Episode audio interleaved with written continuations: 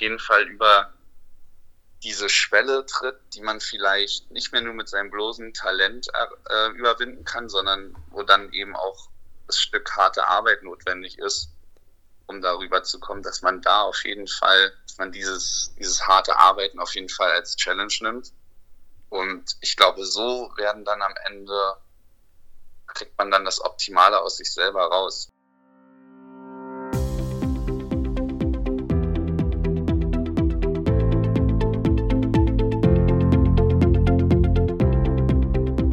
Hallo und herzlich willkommen. Mein Name ist Ten Cars und ich begrüße euch zu einer neuen Folge im Schulfrei Podcast. Hier spreche ich mit Menschen aus Bildung, Politik, Sport und dem Reisebusiness. Wenn auch ihr Interesse habt, mal mein Gast zu sein oder jemanden vorschlagen wollt, dann zögert nicht mehr zu schreiben. Das gleiche gilt wie immer auch für Feedback. Ich würde mich über eure Meinungen freuen, entweder direkt bei Spotify, auf den sozialen Netzwerken unter unterstrich 10 unterstrich cars beziehungsweise mittels der E-Mail-Adresse, die ich in die Show Notes unter die heutige Folge packe. Nun aber zu meinem heutigen Gast. Ich spreche heute mit Jan Böhme. Jan ist 25 Jahre alt und Profi-Volleyballspieler bei der SVG Lüneburg. Dies ist besonders interessant, da die Legende besagt, dass er erst mit 17 Jahren mit dem Volleyball angefangen hat. Was es damit auf sich hat, was er sonst noch so macht und ob er die Niederlage im Sand von vor vier Jahren in Jena verkraftet hat, all das und noch viel mehr möchte ich im Gespräch mit ihm herausfinden. Und damit heiße ich Jan herzlich willkommen. Hallo, ich freue mich sehr, äh, dabei zu sein. Jan, sag mal, wo treffe ich dich aktuell? Äh, was machst du gerade? Wie war dein vierter Advent? Und habt ihr vielleicht sogar ein Spiel gehabt? Ähm, wir hatten kein Spiel. Ähm, ich bin aktuell gerade in Lüneburg ich sitze gerade in meinem Zimmer, äh, hatte bis eben noch den Laptop an, weil ich noch ein bisschen was für die Uni machen muss. Und ähm, genau, mein vierter Advent, was haben wir heute? Heute ist Dienstag. Vor zwei Tagen, vor zwei Tagen war ich mal in Lübeck tatsächlich. Wir hatten äh, frei und habe mir ein bisschen Lübeck angeguckt. Ähm, war sehr interessant, war sehr schön. Genau, das war so mein, mein vierter Advent. Wie weit ist äh, Lübeck weg von Lüneburg? Ähm, ich war so anderthalb Stunden mit dem Auto unterwegs. Ich glaube, es sind so 90 Kilometer oder 100 Kilometer, irgendwas in die Richtung. Ja. Ach ja, das ist ja ein entspannter Ausflug, ne? Genau, ja, das war, war machbar. Äh, sag mal, hast du schon mal eine Podcast-Folge aufgenommen? Ich war tatsächlich ähm, vor kurzem mal Gast ähm, im Podcast unseres Fanblogs, unseres, unseres Fanclubs, der Lüne-Blog. Und genau, da habe ich das erste Mal so ein bisschen Erfahrung gesammelt. Nee, stimmt ja gar nicht. Ich war sogar schon mal im Podcast. Bei Gotha hatten wir damals auch so ein Ding gemacht, aber ja, das war so ein bisschen provisorischer.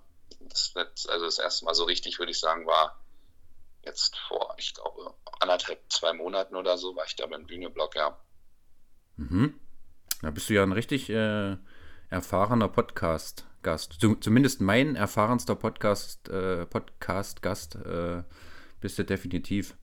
Okay, sehr gut. Äh, ja, vielleicht zeigt sich das ja auch irgendwie. Ja, äh, auf jeden Fall, ja, ja. Äh, für mich ist es auf jeden Fall auch eine Premiere, äh, da ich die bisherigen Folgen immer face-to-face -face aufgenommen habe.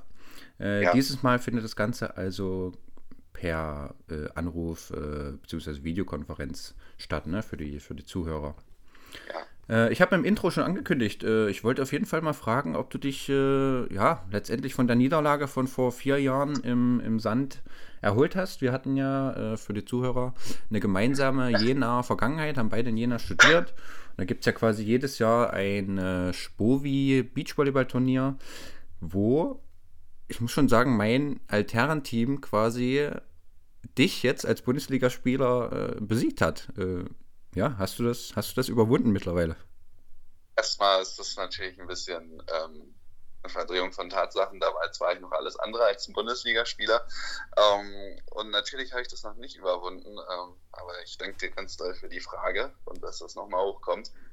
Nein, es war wirklich eine der schlimmsten Niederlagen in meiner Karriere und ich denke immer noch nicht gerne dran zurück. Weil es war, es war einfach so bitter es war so bitter, weil Lukas und ich uns eigentlich so gut durch das Turnier gespielt hatten. ich meine, ihr wart ja auch wesentlich eingespielt, da muss man ja auch dazu sagen, ihr habt das ja schon, schon Jahre vorher mal gemacht, ne?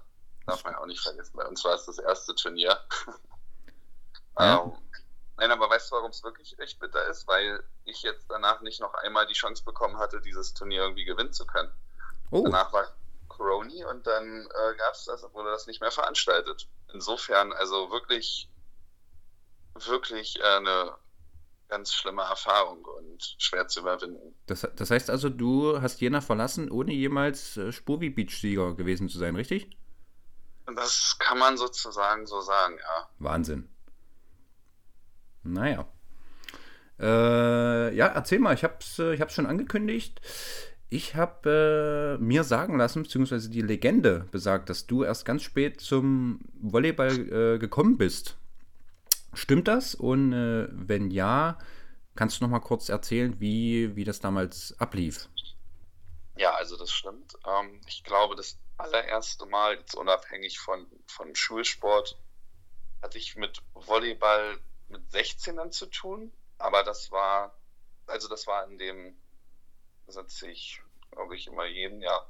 Das war in Binz, da hat mich mein Onkel mal mitgenommen ähm, in den Urlaub. Eine Woche Binz haben wir da gemacht und da sind immer mehrere Familien, haben sich dort getroffen. Da war ein Volleyballnetz aufgebaut. Ähm, da haben sozusagen die Familien, unsere Familien, immer mal gegen Einheimische so ein bisschen gespielt. Und ich glaube, da habe ich so das erste Mal auch wirklich einen Volleyball ernsthaft in der Hand gehabt. Da mir dann schon mal einer so ein bisschen was zu erklärt, aber das war dann nach dem Urlaub auch äh, vorbei. Und dann ein Jahr später ähm, habe ich, genau mit 17 dann, war das so, dass ich ähm, irgendwann mal dann mit aufs Feld gestellt wurde, weil einer gefehlt hat oder irgendeiner gesagt hat, ach komm, äh, das sieht schon gar nicht so schlecht aus, ähm, probieren wir es einfach mal aus. Weil ich war natürlich auch damals schon recht groß und ähm, ja, die haben gesehen, dass ich mit dem Ball halbwegs umgehen konnte. Und genau, dann stand ich da das erste Mal mit 17 sozusagen bei so einem 6 gegen 6 Beachvolleyball auf dem Feld. Und äh, das hat einfach so Spaß gemacht, weil da so ein Feuer drin war. Da ist sich jeder schon angegangen, obwohl es eigentlich um nichts ging. Und ja, weiß nicht, da habe ich mich irgendwie total in diese ganze Atmosphäre dieses Sports schon mal verliebt. Und es sieht halt auch, es konnten alle so halbwegs, ne? Und dann sah es natürlich, sieht es auch mal cool aus. Also wenn Volleyball beherrscht wird, finde ich, dann sieht das immer so schön locker, leicht und ja, hat eine gewisse Ästhetik einfach. Ja, und ähm, dann bin ich von dort ähm, mit in die Altherrenmannschaft meines Onkels, als der Urlaub dann vorbei war, genau. Und dort haben mir dann einige, wurde mir dann immer mehr beigebracht. Und ich hatte das Glück sozusagen, dass ich dort auch mit ähm, ehemaligen DDR-Nationalspielern ähm, in sozusagen einem Team gespielt habe, die wiederum Kontakt äh, zum, zum Sportforum Hohenschönhausen hatten, dort zum, zum äh, Stützpunkt, zum Volleyballstützpunkt. Ja, und dann ähm, habe ich, glaube ich, da so ein halbes Jahr, Dreivierteljahr der Altherrenmannschaft so ein bisschen mitgedaddelt in so einer Freizeitliga gespielt. Ähm, das war alles sehr cool, alles sehr witzig. Und ähm, dann wurde ich da mal mit zu so einem Morgentraining irgendwann in den Ferien zum VCO mitgenommen. Dann gab es so einen Trainer da, Franco Hölzig, der hatte sich mich vorher schon mal in dieser Freizeitliga angeguckt und meinte, ja, ich soll auf jeden Fall mal vorbeikommen. Ja, und dann hatte ich da so meine ersten Erfahrungen mit ähm, richtig organisiertem Training im Volleyball und das fand ich ja, nochmal viel geiler. Ja. Mhm. Das waren so die Anfänge. Äh, da würde ich direkt mal rein. Äh, man muss dazu sagen, dass du 2,3 Meter drei groß bist, richtig? Ja, genau.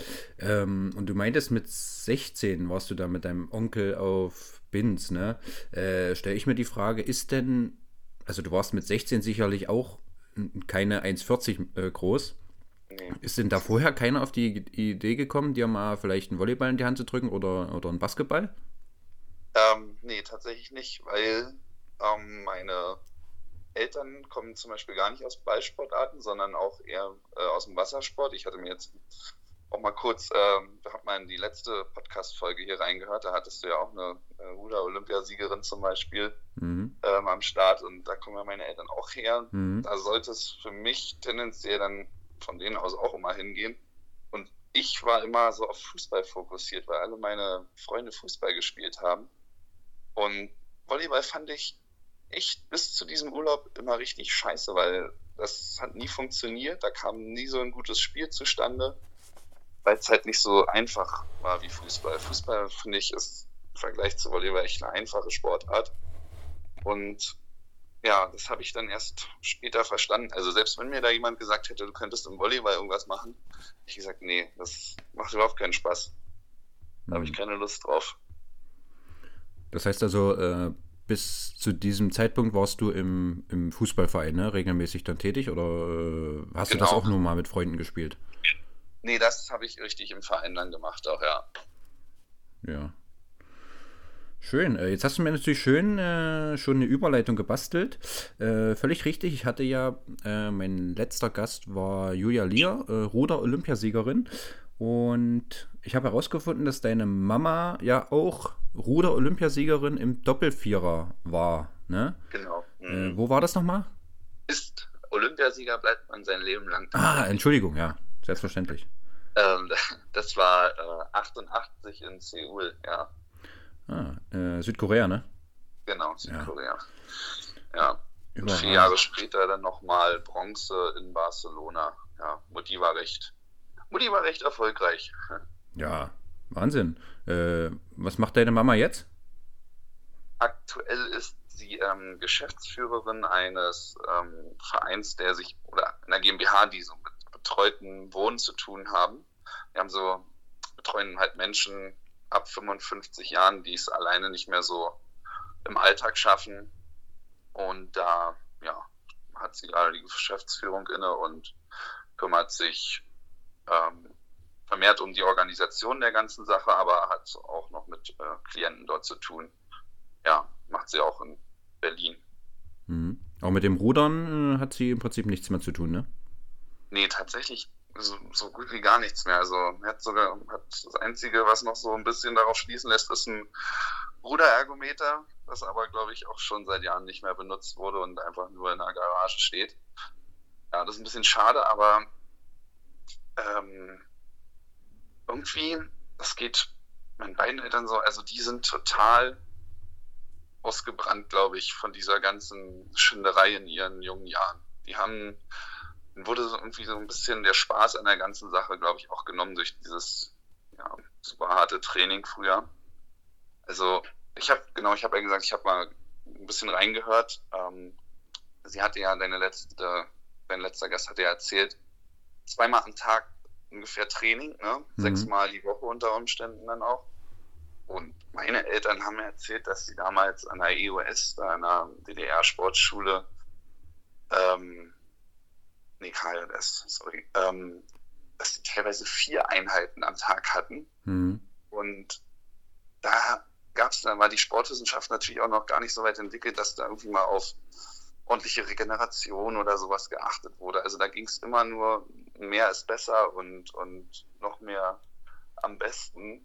Und meine beiden Eltern haben körperlich jetzt so arge Probleme, dass das, glaube ich, auch gar nicht mehr richtig möglich ist, da sich in so ein Boot zu setzen und dann noch schmerzfrei irgendwie mit Spaß an der Sache irgendwie ein paar Meter auf dem Wasser zu überwinden. Ja, das ist ja fast äh, deckungsgleich zu dem, was Julia äh, in der letzten Folge erzählt hat. Also es lässt sich für mich da absolut ein Muster erkennen, dass ja. äh, diese Sportarten, die quasi von dieser, naja, Drill-Wiederholung, sage ich mal, leben, äh, wirklich nur, also wenn man da erfolgreich sein möchte, dann macht man das nicht lange oder dann macht man das nicht länger, als die Karriere eigentlich äh, ist. Also Julia ja. meinte ja auch, dass sie mit dem Rudern eigentlich nicht mehr so viel zu tun haben möchte jetzt nach Karriereende. Ja. Und ich sag mal, bei einem, bei einem Fußballer, Volleyballer, wie auch immer, ist es doch anders. Ne? Also da spielt man doch ja. bis ins hohe Alter äh, in der Regel. Ja. Ähm, und anscheinend bei den Sportarten absolut nicht. Es wird einem förmlich die Spaß an der Sache genommen, bin ich der Meinung. Ja, ich glaube auch, also zum Beispiel Fußball, Handball, da steckt es ja schon drin, das sind halt Spielsportarten. Mhm. Das heißt, du kannst, also Spiel, kannst im Spiel hast du halt irgendwie immer Spaß. Und das sind halt so diese, diese ganz trainingsintensiven, gerade auch Ausdauersportarten.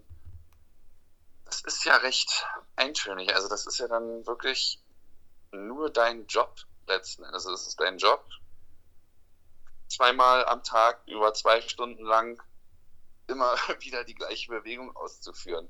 Ja. Ja, wo, wo da ist wenig Abwechslung, da, ich kann mir das auch gut vorstellen, dass der Spaß auf der Strecke bleibt, nach kurzer Zeit schon teilweise, ja. Mhm.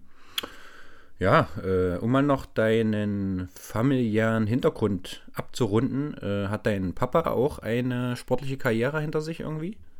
Ja, allerdings nicht so äh, sehr lange, auch nicht ganz so erfolgreich wie Mutti. Mein Papa hat ähm, war Kanadierfahrer, also im Kanu-Rennsport unterwegs. Und der hat aber leider das nicht ganz so weit auch aufgrund von einer Verletzung dann geschafft. Ähm, kurz vor den, damals hätte er zu den Europameisterschaften gekonnt. Ja, dann kam irgendwie eine Verletzung dazwischen, hat es nicht geklappt. Aber er hat halt in der Jugend ähm, ja so gut wie alles abgeräumt. So, also damals hieß das noch Spartakiade, DDR-Spartakiade oder sowas ähm, in die Richtung. Genau, das hat er mehrmals gewonnen. Ja, aber im, sozusagen im, im Profi-Bereich dann nicht mehr aktiv gewesen. Ja. Dafür macht er jetzt, ist er jetzt sozusagen in der Branche geblieben und baut jetzt äh, erfolgreich die Boote für die Kanuten und ja, trägt dazu bei, dass da immer wieder reichlich Erfolge für Deutschland zustande kommen. Mhm. Ach so, also richtige äh, Rennboote jetzt für Wettkämpfe von, von deutschen Meisterschaften, ja? Oder? Ja, auch. Mein Vater sagen? arbeitet im FES, ähm, mhm. Institut für Forschung und Entwicklung von Sportgeräten und ähm, macht für die Nationalmannschaft konstruiert er die Boote. Und also nicht nur für deutsche Meisterschaften, die fahren, das sind dann die Boote, die eben auch auf der WM oder bei den Olympischen Spielen fahren. Genau, und ähm, ja, macht da schon seit Jahren mit die besten Boote der Welt.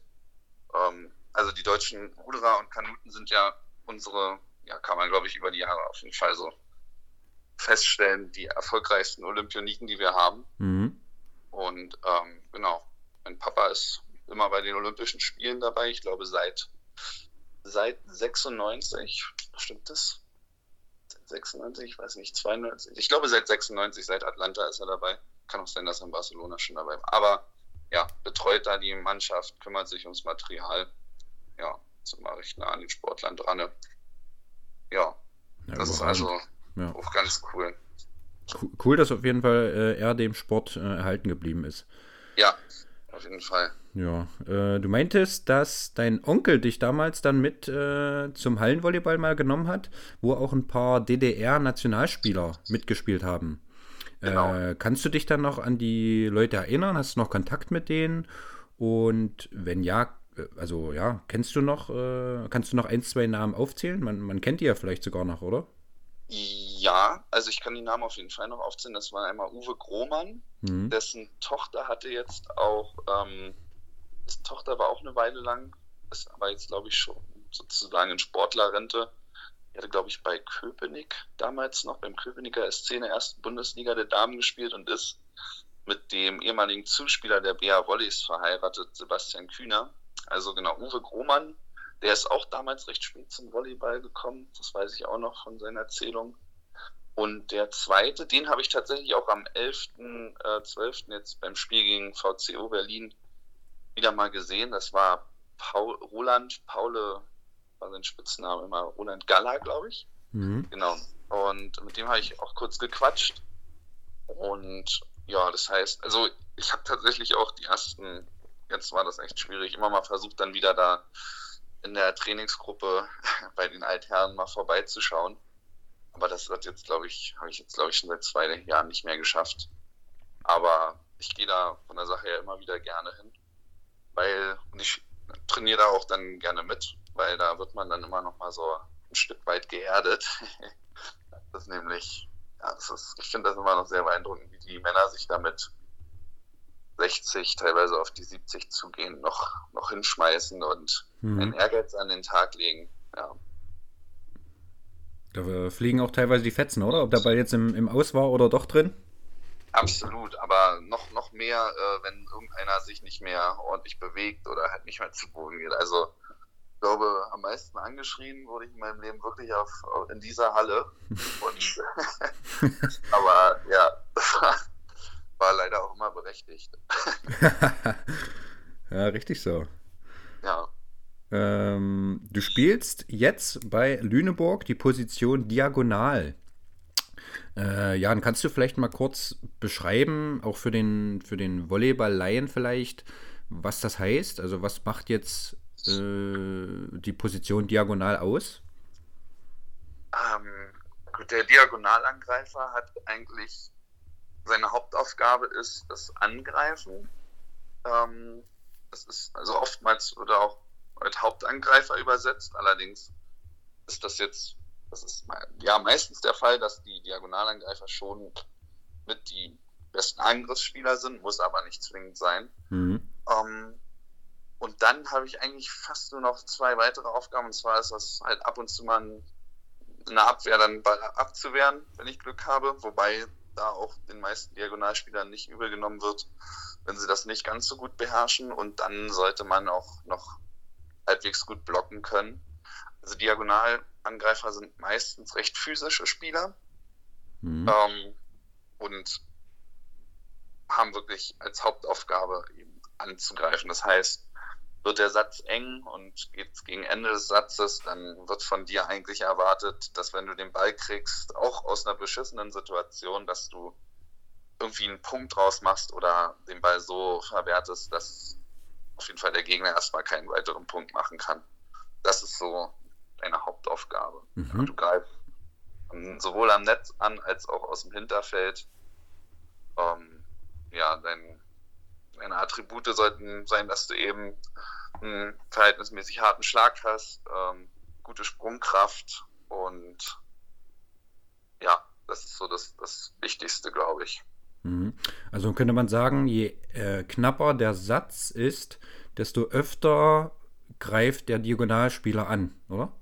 Das ist in vielen Mannschaften so der Fall, ja, genau. Mhm. Nicht überall. Das kommt natürlich immer ein bisschen auf die Mannschaft an. Die weltbesten Volleyballer sind, sind nicht unbedingt äh, Diagonalangreifer, aber oftmals ist es genauso, wie du gerade gesagt hast, mhm. ja. Ja. Äh, ja, dann lass uns mal kurz in deine Volleyball-biografische Geschichte eintauchen.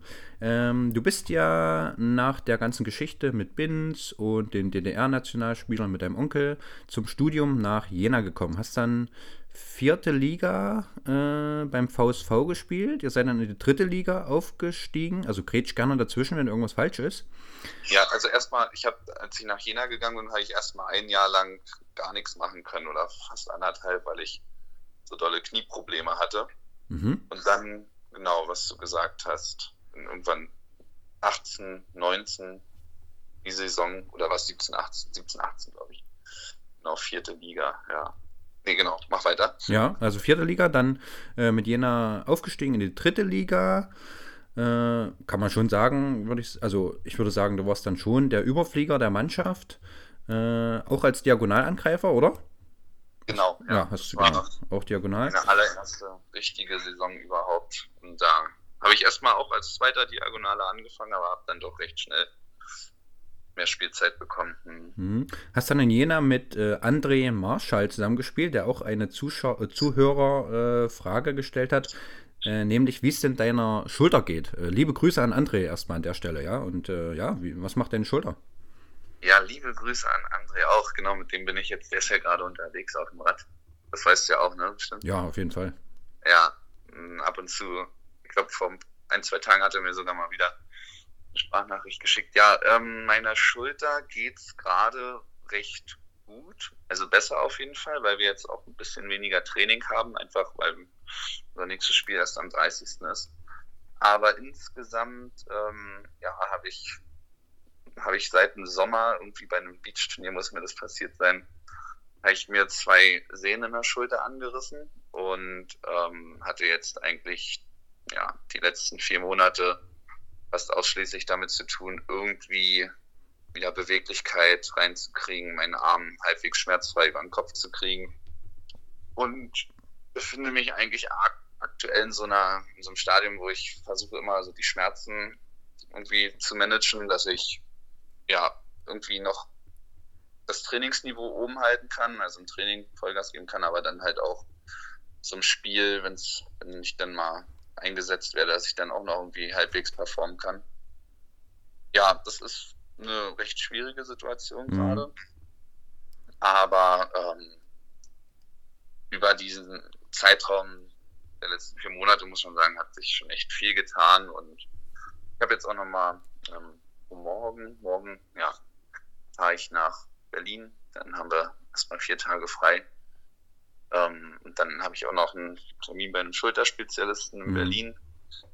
Da lasse ich mir nochmal eine Meinung einholen. Aber ja, da muss man, muss ich jetzt so ein bisschen gucken. Das wird jetzt auf jeden Fall über die Saison wahrscheinlich so bleiben. Aber andererseits, irgendwie, irgendwie geht es halt auch. Also, ja. Hm, aber, hm, okay, also mit Schmerzen dann, ja. Äh, und wenn der jetzt, äh, wenn der Spezialist in Berlin sagt, dass es äh, eine Operation notwendig ist, hm, würde man die dann vielleicht sogar äh, na, nach Saisonende legen oder nee, würde man sofort machen wahrscheinlich, ja? Nee, würde ich nach Saison, also wenn, ah, okay. also erstmal, das würde ich nur äußerst Notfall machen, weil mhm. ich glaube, wenn ich mich für eine Operation entscheide, dann ist das, das auch schon für mich gewesen, weil dann würde ich ein Jahr raus sein und ich weiß nicht, ob dann jemand nochmal mit, was bin ich dann, ungefähr 27, ob ich dann auch nochmal das nochmal möchte, weil ich habe ja auch eine ganz gute andere Perspektive mhm. und bin jetzt ja auch nicht so mega darauf angewiesen, irgendwie mein Geld mit Volleyball zu verdienen. Ähm, das heißt, wenn ich mich wirklich, das wie gesagt nur im äußersten Notfall für eine Operation entscheiden sollte, dann wäre das auch gleichbedeutend damit, dass ich äh, aufhören werde, professionell Volleyball zu spielen. Mhm. Und wow. deshalb, ähm, ja, ist das natürlich erstmal überhaupt nicht das Ziel. Ja. Aber trotzdem möchte ich gerne nochmal so eine unabhängige Meinung einfach von einem Spezialisten gerne hören. Das ist mir trotzdem wichtig, dass ich einfach so ein bisschen Orientierung habe. Ja, da wünsche ich dir äh, an der Stelle auf jeden Fall schon mal gute, gute Besserung und äh, hoffentlich hat der Spezialist dann äh, gute Nachrichten, ja, oder halbwegs gute Nachrichten für dich. Ja, drücken wir die Daumen. Ja. Äh, nach Jena ging es dann für dich in Gotha weiter, in der zweiten Liga.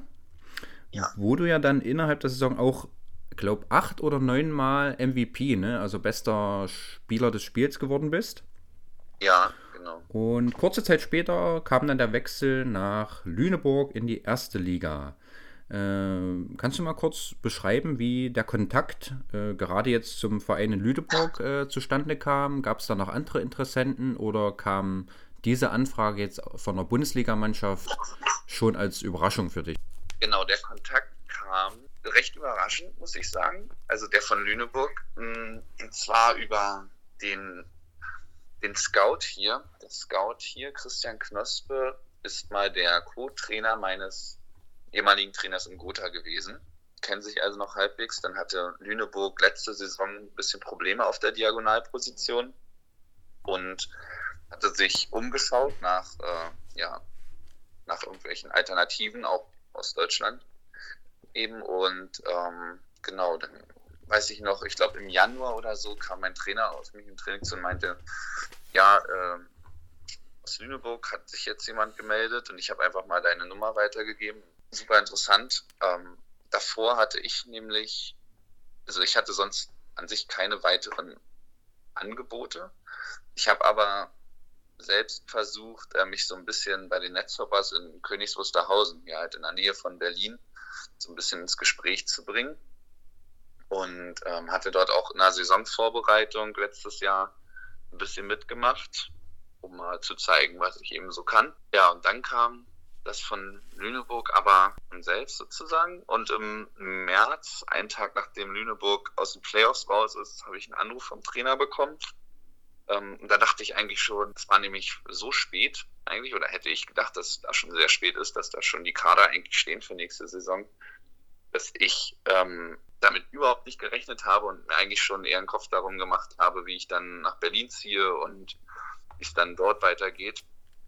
Ja, und auf einmal kriege ich den Anruf, soll zum Probetraining kommen, habe dann zwei Tage ein Gotha frei bekommen, mich ganz gut gemacht und auf einmal, ja, sagt er mir dann, also sagt mir dann halt, dass er das gerne nächste Saison, beziehungsweise habe ich gleich einen Zweijahresvertrag angeboten bekommen, ähm, gerne mal ausprobieren möchte. Und ja, da konnte ich natürlich nicht Nein sagen. Das äh, war nochmal ein bisschen, bisschen besser einfach als ähm, Netzhoppers, rein vom, vom Niveau her. Mhm. Ich meine, wir spielen dieses Jahr, wir spielen dieses Jahr einfach Europa, Europapokal. Mhm. Also, das hätte ich jetzt mit Netzhoppers nicht erlebt. Ähm, und wir sind aktuell, würde ich mal stolz behaupten wollen, das drittbeste Team der Liga nach Berlin und Friedrichshafen. Ähm, ja, also es geht gerade fast nur eben in den anderen beiden Städten besser. Und insofern, ja, was, was so das ähm, Spielerische, was so das Level angeht, bessere Entscheidung dann gewesen. Also ihr seid jetzt Dritter in der Liga und im Europapokal. Wie, wie habt ihr da bis jetzt abgeschnitten? Da sind wir jetzt, warte mal, eins, zwei, drei Runden haben wir jetzt geschafft. Das heißt, also wir spielen jetzt in so einer Art Zwischenrunde. Das ist ja auch, das ist einfach der absolute Wahnsinn. Wir spielen jetzt das nächste Spiel gegen Modena. Modena ist ähm, aus der besten Liga der Welt, der italienischen Liga, ein Team. Und die sind aktuell dort gerade erster Platz. Mhm. Äh, das ist also unser nächster Gegner. Um, ja, das kann natürlich auch aufgrund des sehr hohen Niveaus dieser Mannschaft unser letzter Gegner sein. Aber dass wir überhaupt das geschafft haben, dass wir die jetzt spielen dürfen, ist für uns alle, glaube ich, ein absolutes Karriere-Highlight. Und ähm, ja, das ist, das ist einfach nur der Wahnsinn. Also wenn wir diese Runde jetzt theoretisch schaffen würden, dann wären wir, glaube ich, im Viertelfinale. Ich weiß nicht, entweder im Viertelfinale oder im Halbfinale. Das auf jeden Fall wurde mir das so erklärt, dass das so eine Art Zwischenrunde. Ähm, ja, eigentlich ist mir das auch egal, was das jetzt genau ist. Das Wichtige ist, wir fahren erstmal nach Italien und haben insgesamt zweimal die Chance, gegen die zu spielen, gegen einen der besten Außen der Welt, einen der besten Zuspieler der Welt. Also, keine Ahnung. Das ist unfassbar. Also, wenn mir das jemand vor zwei Jahren gesagt hätte, äh, hätte ich mich ja wortlos umgedreht und wäre gegangen, weil ich das für so bescheuert gehalten hätte. Ist dir doch egal, ne? Ob da die 70-jährigen Kumpels von deinem Onkel äh, auf der gegnerischen Hälfte stehen oder ob da die Stars von Modena stehen. Das ist, das ist richtig. Das ist mir völlig wurscht.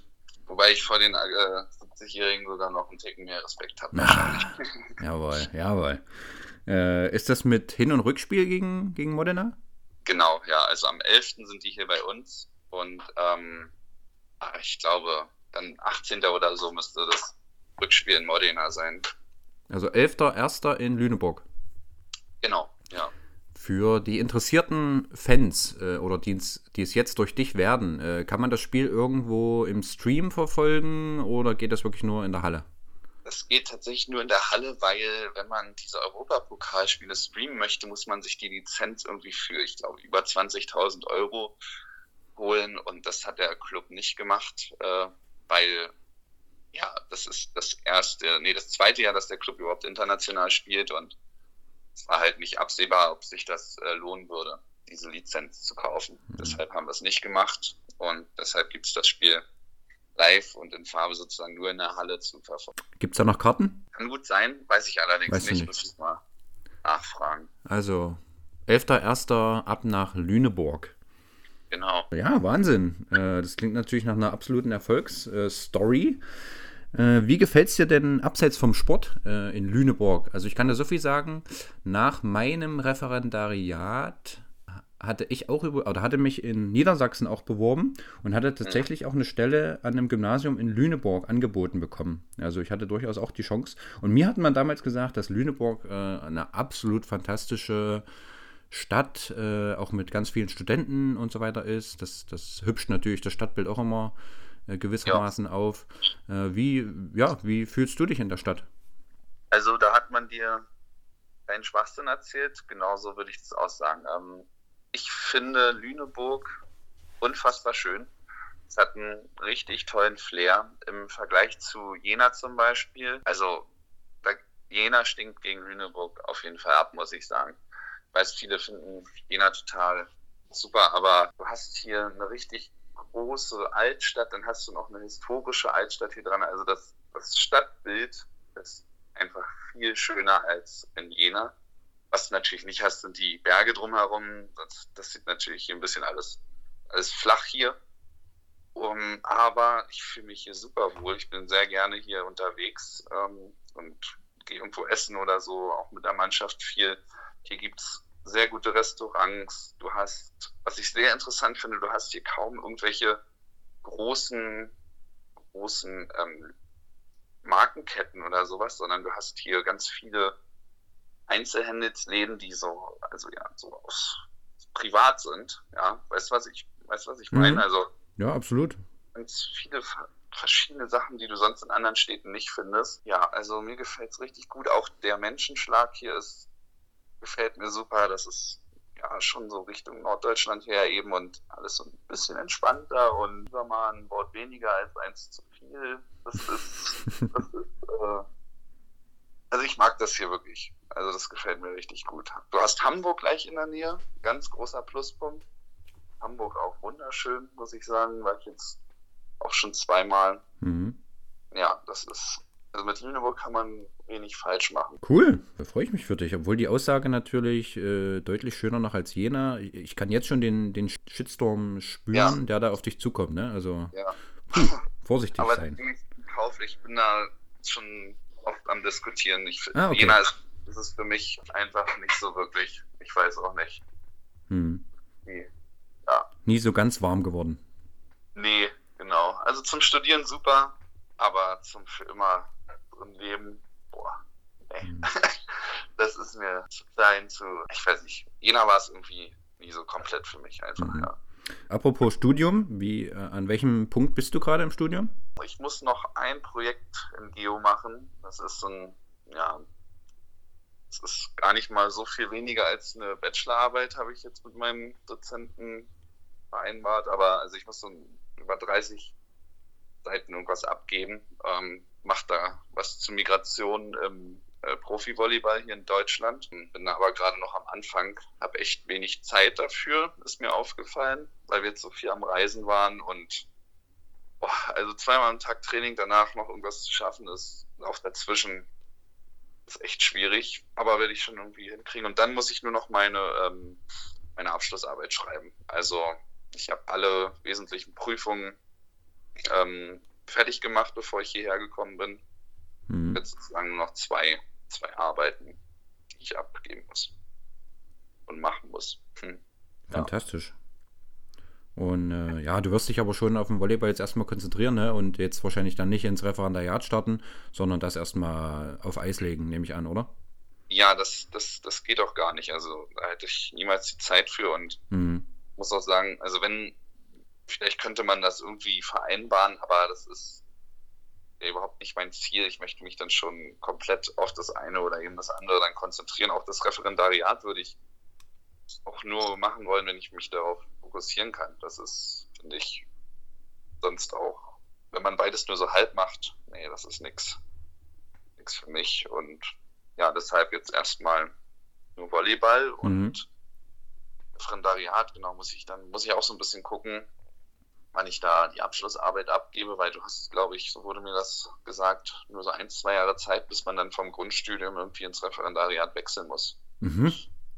Also da muss ich mich auch nochmal näher mit befassen, das habe ich immer noch nicht getan, aber spielt auch noch nicht die große Rolle, weil ich ja noch meine Abschlussarbeit nicht mal angefangen habe. Stimmt. Aber da gibt es ähm, auch noch so ein paar Dinge, die ich dann, wenn ich jetzt noch eine Weile hier im Sport bleiben sollte, ich mir dann nochmal genauer angucken müsste. Hm.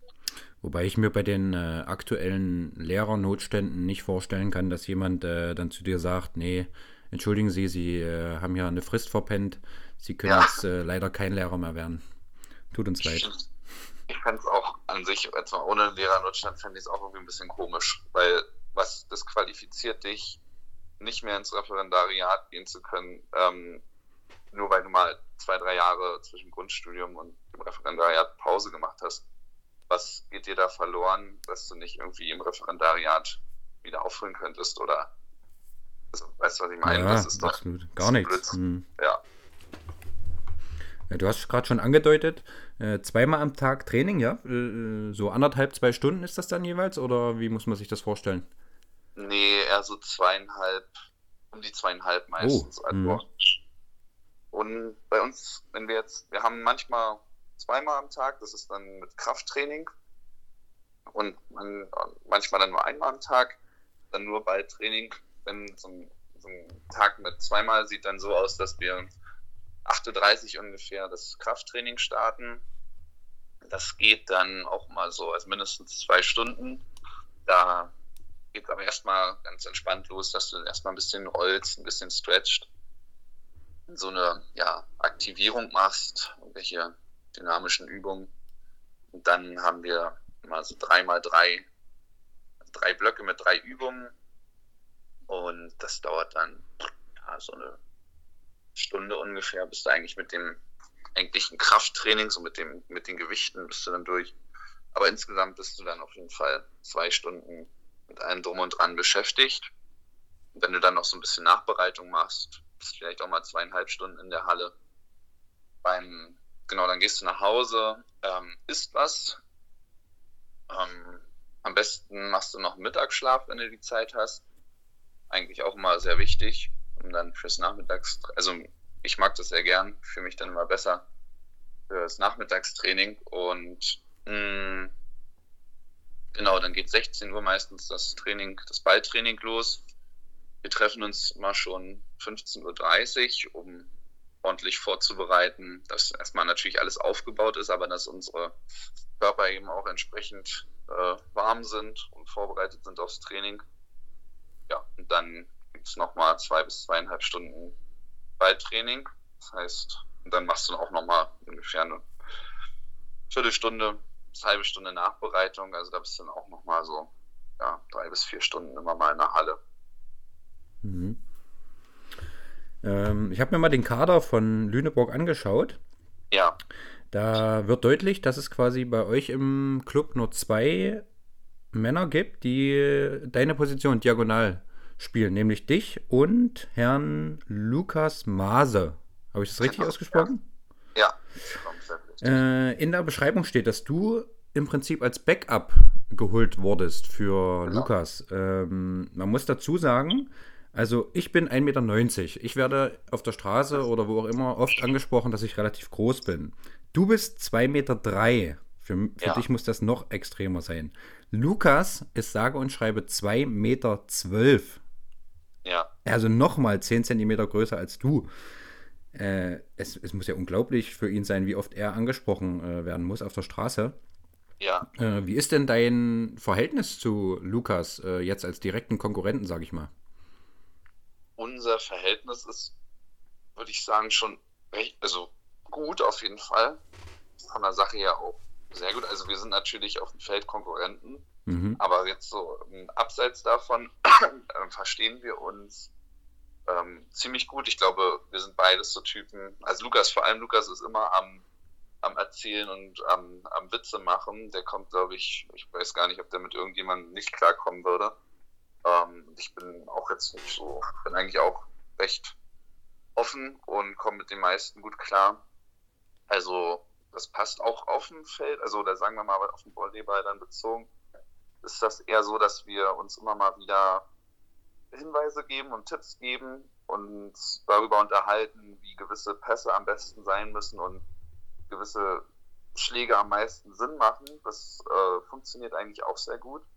Und gerade auch während eines Spiels, also ist das oft so, dass, genau, ich stehe meistens, also ich bin meist, ich bin Backup, hast du ja richtig gesagt, und das ist dann oft so, dass ich dann ähm, drauf gucke, wie steht, was macht der Block gegen ihn, wo, wo hat er die Lücken, wo sollte er am besten jetzt langschlagen? Und dann in Auszeiten oder so quatschen wir ganz kurz. Ich gebe ihm da ein, zwei Hinweise mit. Oder auch dann, wenn ich dann spiele, ist das auch umgekehrt so. Oder wir können auch dann zu, jeweils zum anderen gehen und sagen, hier achte mal bitte speziell darauf, ähm, ob ich das richtig mache. Also es ist auf jeden Fall sehr konstruktiv, was wir da auf dem Feld machen. Und ähm, ja, keine, keinerlei schlechte Schwingung bisher. Also jeder von uns beiden weiß, weiß um seinen Platz in der Mannschaft. Und, ähm, an, und gleichzeitig haben wir eben auch dieses Ding, dass wir uns da kontinuierlich dann pushen besser sein wollen als der jeweils andere. Also ich finde, es ist eine sehr gesunde Beziehung. Cool. Äh, wie sind denn so die Spielanteile von euch beiden? Also ich komme gewöhnlich im Spiel gerade nur mal so für einen Doppelwechsel Richtung Ende des Satzes ein, ähm, gerade gegen die besseren Mannschaften sehe ich nicht so viel vom Feld, ähm, aber jetzt so gegen die schwächeren Mannschaften unter Haching, VCO, da kriege ich dann auch meine Spielzeit, kann ich mal wieder ein bisschen aufs Feld. Aber ansonsten ist halt wirklich klar, dass er, er spielt, das ist, ist gang und gäbe so in der ersten Liga. Gab auch schon so ein, zwei Momente, wo, wo ich natürlich der Meinung war oder wo man, denke ich mal, auch hätte mal wechseln müssen. Jeder hat mal einen schlechteren Tag, ne? Mhm. Und ähm, ja, aber selbst da, da musste ich jetzt die Saison auch die Erfahrung machen, muss man dann manchmal weiterhin von draußen zuschauen, weil der Trainer gewisse Sachen anders sieht oder vielleicht nicht sieht. In dem Moment, ja, also das ist schon klar so, dass er wesentlich mehr Spielzeit hat. Und auch letzten Endes, glaube ich, auch einfach mehr Vertrauen vom Trainer aus hat. Was allerdings mich dann betrachtet auch wieder in Ordnung ist, weil ich muss mir das halt erstmal erarbeiten. Bin neu in der Liga und das braucht dann eben auch tendenziell mal mehr Zeit, als zum Beispiel dann in der zweiten Liga Fuß zu fassen. Mhm. Das ist dann so. Die nächsten zwei Fragen sind Zuhörerinnen-Fragen, mhm. äh, die mich definitiv auch sehr interessieren. Und ich bin froh, dass die quasi nicht jetzt von mir kommen müssen, sondern eben von den Zuhörerinnen. Und zwar, ab wann kann man denn vom Volleyball leben in Deutschland? Was, was würdest du sagen? Also, ab jetzt, also ab der ersten Liga halt. Es kommt immer darauf an, wie gut du leben möchtest, mhm. aber mal, bei uns wird, bei uns sind alle Profis, das heißt, es wird jedem so ermöglicht, dass er sich nur auf seinen Sport konzentrieren kann und ähm, genug Geld verdient, um leben zu können. Also das ist, würde ich sagen, sobald du wirklich Profi bist, ist das möglich. Du kriegst meistens Unterstützung, was die Wohnung angeht. Ähm, du hast, glaube ich, kann man, also du hast relativ wenig Nebenkosten und ähm, eigentlich immer ein ganz akzeptables Gehalt, um mal mindestens über einen Monat zu kommen. Hm. Das äh, heißt schon, ja. Äh, nutzen manche Spieler bei dir im Verein ihre Reichweite als Profisportler für irgendwelche Werbepartnerschaften oder Auftritte in, in Social Media äh, für weiteres Einkommen oder ist das eigentlich nicht so verbreitet? Ähm, ich habe hier mit den beiden Worsleys, unserem Zuspieler und Libero, zwei, die haben nebenbei noch ähm, so ein Business am Laufen. Das, ähm, das geht so in die Richtung. Die machen aber nicht nur Social Media, die machen auch im Sommer, wenn sie nicht äh, hier Volleyball spielen, dann gehen die auch in den USA rum und veranstalten so Grasturniere. Ähm, aber so richtig jemanden, der jetzt, ach so, doch, vielleicht Colton.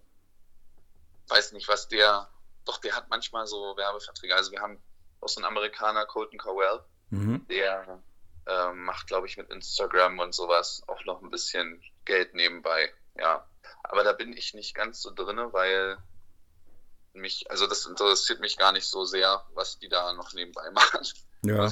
Also, ja, aber das, das kann gut sein. Da könnte ich mal obwohl, der postet halt regelmäßig manch, von irgendwelchen Sachen mit dem Link dazu. Ich schätze mal, das, das wird das schon sein, ja. Mhm, bestimmt, klingt um, so, ja. Ja. Jetzt hatten wir auch mal, wir hatten auch so, jetzt kamen bei uns so ein paar Leute wegen Schuhen von ein paar Marken an, die ähm, dann so uns sozusagen so Mini-Sponsorships angeboten haben oder darüber gequatscht haben. Also sowas kommt ab und zu mal vor. Genau, und dann musst du halt, wenn du das dann kriegst oder machst, du musst ab und zu eben einen Instagram-Post machen. Oder ja, was wir, was wir am Wochenende hatten, das war eigentlich sehr cool. Am Samstag, da wurden wir in Hamburg zu so einem Konzert eingeladen.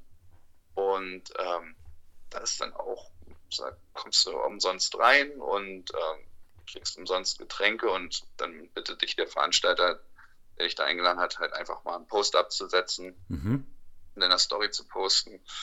Und ähm, ja, also so, so eine Sachen gibt es halt auch. Das sind ja dann eher kleinere, aber trotzdem nett. Die nächste Frage wäre von unserer Olympiasiegerin, also der Nach-Nach-Nachfolgerin deiner Mama. Ja. Und zwar möchte sie gerne wissen, wie entwickelst du dich denn persönlich in Technik und Physis im Mannschaftssport Volleyball weiter? Also ich, ich nehme das Ziel daraufhin ab, ähm, wie, inwiefern man sozusagen selber begutachtet wird von den Trainern und motiviert wird und so weiter im Mannschaftssport. Ähm, wohingegen man natürlich im Rudern und so weiter, ja, wird einem ja ständig auf die Finger geschaut und mhm. da ist so der individuelle Fortschritt ja viel besser messbar als jetzt in einem Mannschaftssport.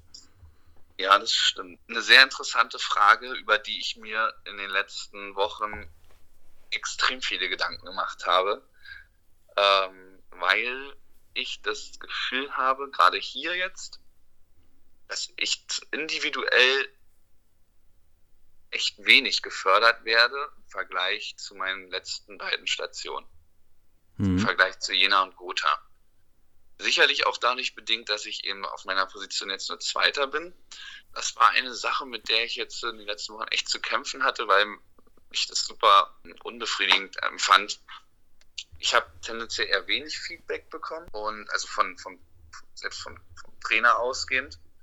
Wenn ich mal gefragt habe, klar, dann habe ich immer mal so eine Antwort bekommen, aber irgendwie doch wesentlich weniger als in den beiden Mannschaften zuvor. Das heißt, dass ich zum Beispiel gerade das Gefühl habe, in gewissen Elementen, am meisten ärgert mich gerade mein Blog, dass ich da irgendwie ja nicht so richtig dazu lerne oder beziehungsweise nicht so richtig weiterkomme, Schrägstrich auf das Niveau komme, das ich hier in der ersten Liga brauche. Beim Angriff bin ich zum Beispiel, das Angriffstechnik bin ich gerade einfach leider ein bisschen, da weiß ich schon recht gut, was ich machen muss, bin aber gerade limitiert durch meine Schulter, geht nicht alles, was ich möchte.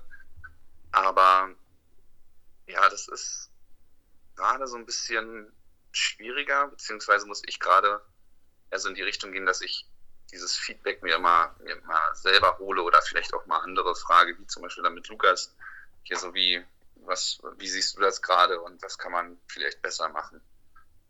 Ja, mhm. das ist physisch, muss ich sagen, entwickle ich mich sehr gut. Das Training ist einfach viel spezifischer hier. Ähm, ich habe ja sonst auch schon immer selbstständig Krafttraining gemacht, aber hier muss ich sagen, also da hat Stefan wirklich eine riesen Ahnung, was man als Volleyballspieler für Muskelgruppen trainieren muss, um dann auch ordentlich und gesund spielen zu können. Das ähm, muss ich wirklich sagen, das ging hier nochmal einen Schritt nach vorne. Ja, und so die persönliche, achso, war das jetzt die persönliche Entwicklung auch oder ging es um persönliche, nee, es ging nur persönlich.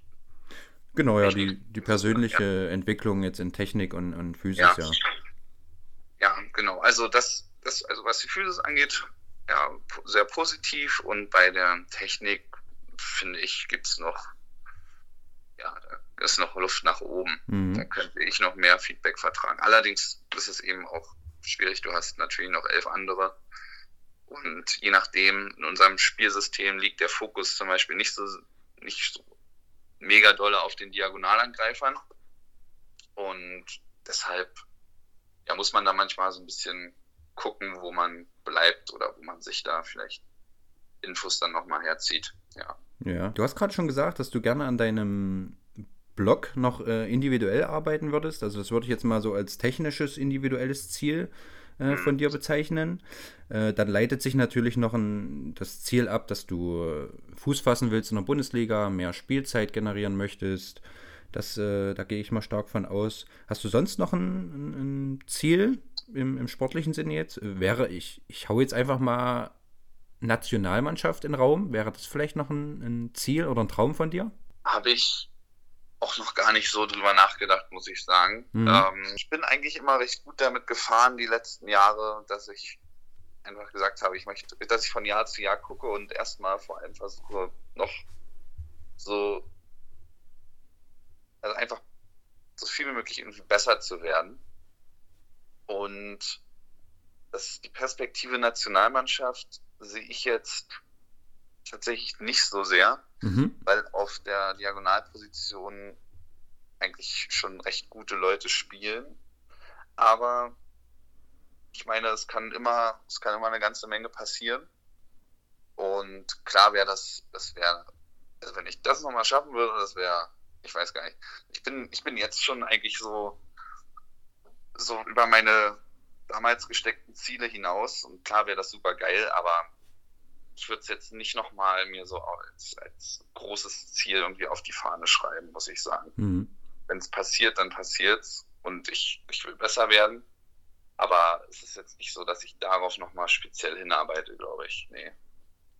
Ja, mit diesem System bist du ja in der Vergangenheit auch schon ganz gut gefahren, ne? Also ja. äh, du meintest ja, wenn dir vor fünf Jahren jemand gesagt hätte, dass du mal Bundesliga-Volleyballspieler sein wirst, dann, äh, ja, wie hast du gesagt, wärst du wortlos, äh, hätte sich umgedreht. Ja. Und von, da, von dem her, äh, ja, wer weiß schon, was in ein, zwei, drei Jahren vielleicht mal sein wird, ne? Genau. Ja, dann lass uns das äh, doch langsam, aber sicher abrappen, unsere Folge. Ja. Äh, hast du denn vielleicht, äh, ja, jetzt äh, als etablierter junger Mann, Erwachsener, sag ich mal, irgendwelche Ratschläge für, für junge Leute? Jetzt äh, vielleicht in, in sportlicher Hinsicht, aber auch ja, in individuell inspirierender Hinsicht. Vielleicht, ich glaube, das kann man aber recht allgemein fassen worüber ich immer recht viel nachdenke, auch weil ich ja dann irgendwann Lehrer sein möchte. Ähm, ich glaube, dass wenn man, also mein Ratschlag wäre sozusagen, dass wenn man irgendwo eine Art Talent aufweist, das kann überall sein, Musik, Sport, ähm, in irgendwelchen Wissenschaftsdisziplinen, wenn man da irgendwo Talent aufweist und Spaß an der Sache hat, also das ist ja meistens so, dass man Spaß an Dingen hat, die man auch irgendwie von Natur aus so ein bisschen besser kann, man auf jeden Fall sich nicht von irgendwann wird es immer mal ein bisschen schwerer werden auf diesem Weg. Irgendwann kommt man immer zu diesem Punkt, wo es irgendwie vielleicht nicht mehr ganz so viel Spaß macht, weil einem irgendwie Steine in den Weg gelegt werden. Und dass man da auf jeden Fall dran bleibt mit einer gesunden Portion Ehrgeiz und auf jeden Fall über diese Schwelle tritt, die man vielleicht nicht mehr nur mit seinem bloßen Talent äh, überwinden kann, sondern wo dann eben auch das Stück harte Arbeit notwendig ist, um darüber zu kommen, dass man da auf jeden Fall, dass man dieses, dieses harte Arbeiten auf jeden Fall als Challenge nimmt. Und ich glaube, so werden dann am Ende, kriegt man dann das Optimale aus sich selber raus. Mhm. Also, es ist immer, glaube ich, ein Mix aus Talent und harte Arbeit, wenn man irgendwo in irgendetwas gut sein will, wenn man was erreichen möchte. Das finde ich irgendwie wichtig, jungen Leuten mit auf den Weg zu geben, dass, dass nichts auf der Welt immer einfach ist oder leicht. Ja. Immer dieser eine Punkt, an dem man ein bisschen mehr machen muss. Fantastisch. Ja, mhm. äh, Jan, lass uns mal noch vier schnelle Fragen machen. Okay. Wirklich, also kurz und prägnant antworten, bitte ich dich, ne? Wie verbringst du aktuell am liebsten deine Freizeit? Musik machen. Wie machst du die Musik? Klavier und Gitarre spiele ich super gern. Hm. Wo verbringst du deinen nächsten Urlaub? Was schon feststeht, ist Binz wieder. Binz steht fest. Im Sommer dann nehme ich an? Ja, genau. Ansonsten weiß ich noch nicht. Mhm. Binz will ich auf jeden Fall machen wieder. Vierte schnelle Frage blickst du neidisch auf die Fußball Fußballer und ihre Fußballgehälter? Das heißt also, ne, wenn man jetzt mal den Querschnitt macht, äh, erste Liga Volleyball, erste Liga Fußball, die verdienen sicherlich ein, ein Vielfaches von den Volleyballprofis. Schaust du, ja. schaust du neidisch auf die oder äh, blendest du das aus und, und gönnst denen das? Neidisch auf gar keinen Fall. Ähm, ich, was, ein, was mich da viel mehr ankotzt, ist diese ungleiche Verteilung der medialen Präsenz. Das ist für mich das, was mich an der ganzen Sache beschäftigt. Ansonsten sollen die verdienen, was sie verdienen sollen. Die bringen eben auch viel Geld ein. Deshalb, die arbeiten sicherlich auch hart. Aber die mediale Präsenz dass dieser Fußballer, die nervt mich total an, dass das so hochgegeigelt wird. Aber gut, das ist letzten Endes alles Teil dieses, dieses Systems dort und ja, mhm. aber was die individuellen Sportler dort verdienen, das ist, das ist mir echt. Also erst von der Sache mache ich mir da jetzt keine großen Gedanken oder bin da neidisch. Hm, ja, äh, ich, ich sehe das sehr ähnlich. Ne? Behälter machen ja im Endeffekt, äh, macht das ja einfach der Markt. Ja. Aber ja, dass wir jetzt einfach dein Spiel sozusagen gegen den Überclub aus Modena nicht in irgendeinem Stream irgendwo ja. gucken können, ist wirklich, also ist, ist brutal, finde ich. Ist, ist ja. sehr, sehr schade. Hm. Ja, also das ist, das ist so eine Sache auch. Ja, ich weiß nicht, auch wenn ich zum Beispiel so dran denke, dieser ganze Winter wird immer dieser ganze Skisport ausgestrahlt. Ich verstehe zum Beispiel auch nicht, aber gut, vielleicht ist es auch einfach dann wesentlich attraktiver für die Zuschauer. Aber es gibt so viele Sommersportarten, die halt nicht so oft im Fernsehen gezeigt werden, unter anderem Rudern und Kanu, wo wir eigentlich so erfolgreich sind und was auch so eine, eigentlich immer, ich finde es schön anzusehen. Aber ich finde, es gibt generell so ein bisschen, könnte ein bisschen besser verteilt werden. Aber es hängt letzten Endes eben auch mit dem Geld zusammen und dem, was die, der Großteil der Menschen so sehen möchte. Leider, ja. Hm. Jan, das waren vier schnelle Fragen an dich.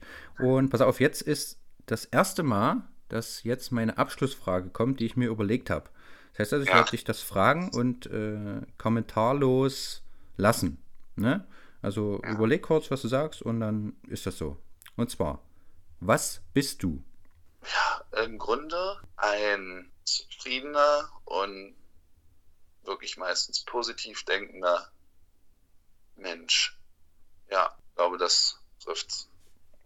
Dann, lieber Jan Böhme, äh, bedanke ich mich ganz herzlich für deine Zeit, äh, für die ganz tollen und tiefgreifenden Einblicke in äh, deine Karriere, in dein Leben, wie du das Ganze in, in Lüneburg rockst dass Lüneburg hübscher und schöner zu leben ist als Jena. Und ja, dass du neben dem Volleyball auch noch äh, dein, dein Studium rockst und äh, nebenbei auch noch Piano und Gitarre spielst. Wahrscheinlich auch ein paar Lieder zu Weihnachten, nehme ich an, oder? Nee, tatsächlich ist das nicht so mein Hauptgenre. Nicht schlimm. Aber vielleicht muss ich noch mal ein paar auf, auffrischen. Ich bin ja wieder bei der Familie. Na, mal gucken. Ja, ich werde mich, äh, ich werd mich äh, Heiligabend mal an Stille Nacht, Heilige Nacht äh, probieren. Ja? Mal sehen, wie das läuft. Ja. ja, vielleicht. Gut, also vielen Dank, Jan. Äh, die letzten Worte gehören wie immer meinem Gast. Ich bedanke mich riesig bei dir. Es hat super viel Spaß gemacht. Ähm, war auch für mich sehr interessant, auf einige Fragen hier antworten zu können. Und ja, äh, ich werde auf jeden Fall weiterhin bei dir reinhören. Vielen Dank. Ciao.